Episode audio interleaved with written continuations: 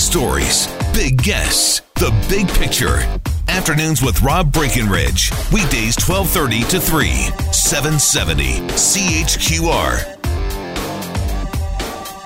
the news out of City Hall today, where um, there's some some talk now of trying to find creative ways of, of helping restaurants and cafes and pubs get through this this this initial phase here. Obviously, the industry's been hard hit. We're starting to to get back to normal. Phase one of the relaunch uh, strategy in Alberta is going to allow restaurants and lounges and cafes uh, to once again allow diners, but with 50% capacity.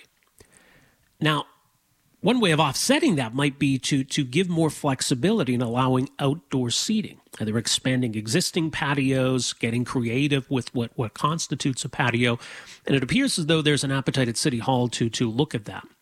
Uh, so, joining us uh, to talk a bit more about the, the, what's going on at City Hall and, and the impact this could have on businesses. Uh, very pleased to welcome to the program here this afternoon uh, Annie McInnes who is Executive Director of the Kensington Business Revitalization Zone. Annie, thanks so much for joining us here. Welcome to the program. Thank you for inviting me. All right, so tell us a bit more then about what was uh, decided at, at, City Hall today and, and, what this might mean in practice. Um, so, um, what was decided was that they'll uh, work um, with the businesses to, uh, particularly the business improvement areas, um, to uh, facilitate more patios this year. So in the past, um, the um, application process has been a little time consuming, um, and there were fees for the city and, and fees for uh, the use of the parking spots. Um, and also a need for sort of a major infrastructure. If you picture like the Hayden Block patio on Kensington Road or the Wine Bar Brasserie patio on Kensington Road. Um, mm-hmm. Now that we're um, um, developing sort of a, a new, easier process for that. So the turnaround will be quicker. There won't be fees from the city. There won't be fees for the use of the parking spots. Um, and um, and there will be less need for major infrastructure. So uh, some planters, some stanchions with rope, uh, something like that that will define the patio. So it's going to be a quicker process. It's going to be much cheaper, um, both uh, in terms of fees and in terms of uh, how much infrastructure required. Okay, so that would apply then if a business already has a patio wants to expand it, as well as those that might not currently have a patio but want to maybe use some some space they have available to to set one up. Yes. So in the past, I think the, the need for something quite major in terms of in- infrastructure has uh, made it hard for a lot of businesses to justify the expense.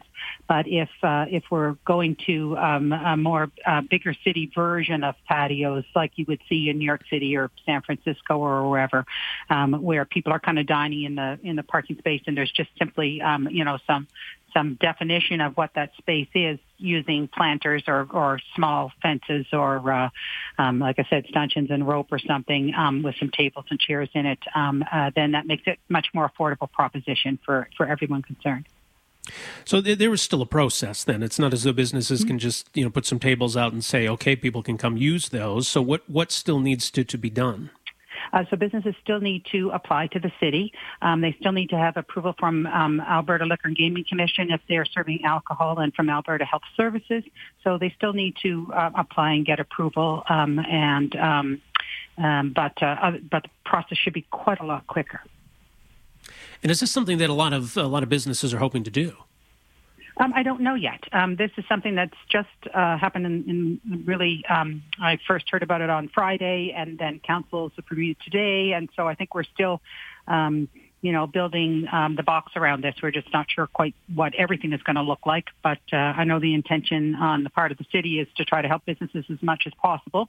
Um, you know, there may be an appetite for people to eat on a patio because it's outside, and there still will be some distancing, and it would also mm-hmm. allow businesses to seat a few more people um, because they can only seat a, a limited number inside. So. Yeah, yeah, and I think that that's a big factor. Now, there, there's you know been talking some other cities. Uh, I think Tampa, Cincinnati, San Jose, or a few that I've read about that are looking at the idea of actually uh, expanding that to streets. That in certain areas uh, they're testing of the idea of you know closing off streets and and allowing then that area to be used by establishments because there are going to be some that that maybe don't have the room. Uh, to try to set up a patio. Has, has there been any conversation about about that kind of an approach? So what we're looking at here in the city of Calgary actually is is is closing off like a, a block face, one side of a mm-hmm. of a block um, where there's say there's three or four restaurants, and so um, um, I think the idea that uh, the, that we're looking at right now is that they would actually close the parking lane, um, and roads would put out some cones to indicate that you know cars are not driving there, um, and then patios would be set up within that space or um, a patio could be set up on the sidewalk, blocking the public sidewalk, and people would walk in the parking lane. So we're kind of looking at sort of what that option would look like. All right. So that's still being looked at at this time. That's not part of this yeah. decision yet today. No, that's part of this decision today. We're just trying to figure out what this all is going to look like, and it may vary from business oh, district see. to the business district. Oh, okay, um, so there may be that opportunity there. Yeah. Yeah, yeah, yep. That's part of the parking spots would be used to enable this, okay. um, unless it was a very small patio. If there was still two meters distance uh, between um, the uh, patio on the public realm and still left two meters for people to walk past, then you wouldn't need to use the, the parking zone. Um, but if that two meters does not exist, then then either the patio is in the parking zone or the walking place is in the parking zone. Okay, but the idea of street closures. Mm, I, I, that hasn't been mentioned to my knowledge yet. Oh, that's okay. That hasn't come up then.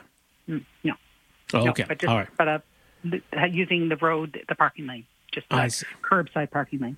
Right. Okay. Important to clarify. All right. Well, that's that's good, and it's good that you know we're we're looking at different ways of of trying to give these businesses some flexibility as they deal with these challenges. Annie, we'll leave it there for now. Appreciate you making some time for us here this afternoon. Thank you for inviting me. Afternoons with Rob Breckenridge, starting at twelve thirty on News Talk seven seventy Calgary.